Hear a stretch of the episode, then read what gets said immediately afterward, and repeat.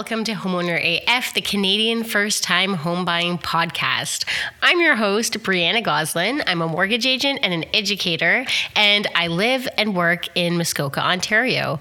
I serve all of Canada through home financing, whether that be your first home purchase, your second home purchase, investment properties, refinance, or renewals. Today, I'm going to be chatting about a really important part of the first time home buying puzzle, and that's planning your purchase price.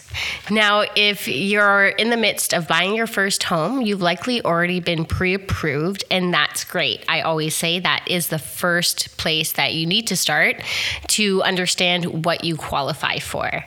But I want to make this important distinction that what you qualify for is not necessarily what you can afford And for that reason, I always ensure that my first time home buyers, second time home buyers, investors, everybody plans from the place of their monthly or biweekly payment. Whatever is affordable and something that you can cons- consistently maintain monthly or biweekly, that is going to determine what your maximum purchase price is. Now, the reason why there is sometimes such a discrepancy between what folks can qualify qualify for as a mortgage pre approval and what they can actually afford is because when you're applying for a mortgage, there are only certain expenses that are accounted for in your debt ratios.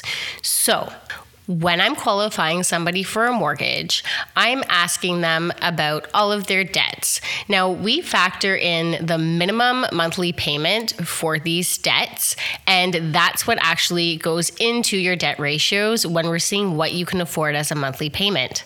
I'm also looking at property taxes, heating, and any maintenance fees that you have. Say you have a condo or a townhome, you may be paying condos fees as well. So, those are also accounted for in your debt ratios. Now, although that may feel like a lot of your monthly expenses are being accounted for, it's actually for some folks, it doesn't even scratch the surface. I have not accounted for in your uh, mortgage application. This is things like your cell phone bill, public transportation, any dental expenses, life insurance, groceries, entertainment, child support or alimony, any cable TV or satellite internet, and, and never mind childcare if you are in that season of life where you are paying for that very expensive expenditure. As you can see, the likelihood of over leveraging yourself can be high if you are not making informed decisions and budgeting correctly before you make your home purchase. For this reason, I'm happy to guide my clients through a budgeting exercise and provide them with a budgeting template before they start looking for homes to make sure that that monthly or biweekly payment is something that is comfortable for their family and their family income. So now we know why it's important to plan from the monthly payment perspective instead of the maximum purchase price that you qualify for. But what does that look like in real life? At least when you have a pre approval, you can say, okay, I'm qualified for $689,000 worth of house, and I can go and look at homes in that price range. But if I know that I can afford a $2,000 monthly mortgage payment, how do I determine what I can afford for a purchase price? Let's chat about it not to toot my own horn, but toot toot, you, you need a good broker on your side if you're going to be looking at homes that you want to ensure you can afford. This is what my process looks like when I'm working with my first time home buyers. So, of course, I always ask the realtor to send me MLS listings of any properties of interest. If you think this one's going to be a good one, send me the MLS listing and I will run the numbers. I say this because even if you have a monthly payment in mind, I've run the numbers on a similar property, and you know that the purchase price correlates with the monthly payment and you can afford it that's fine.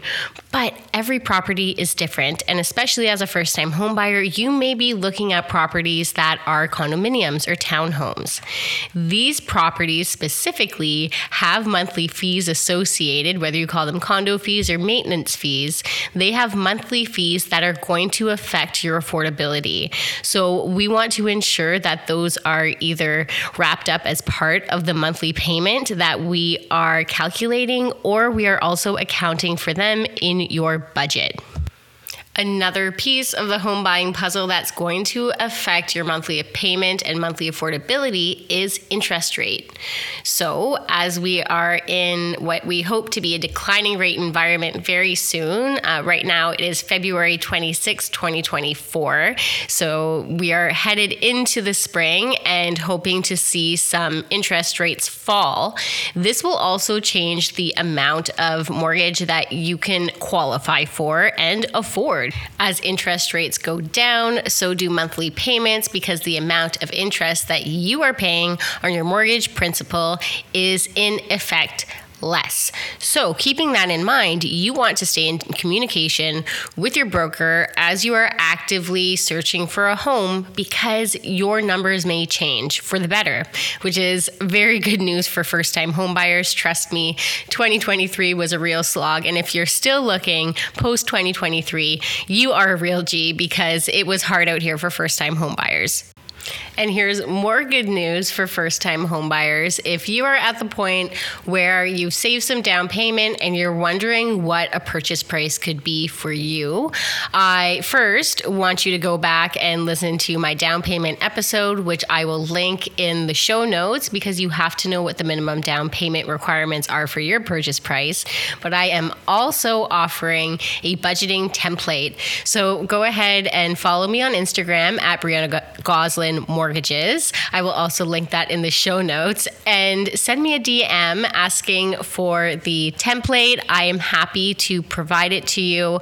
I want everybody to be well budgeted before they get into this huge step of home ownership. Before I wrap this super short and sweet episode of Homeowner AF, I want to thank you for listening. And if you found value in what I've had to say today, if it's gotten you a little bit closer to home ownership, Please subscribe so you don't miss an episode. Give me a five star rating. And if you feel compelled, please also send me a review. I'd love if you could share this podcast with your friends or with a homebuyer you love. Have a great week, folks.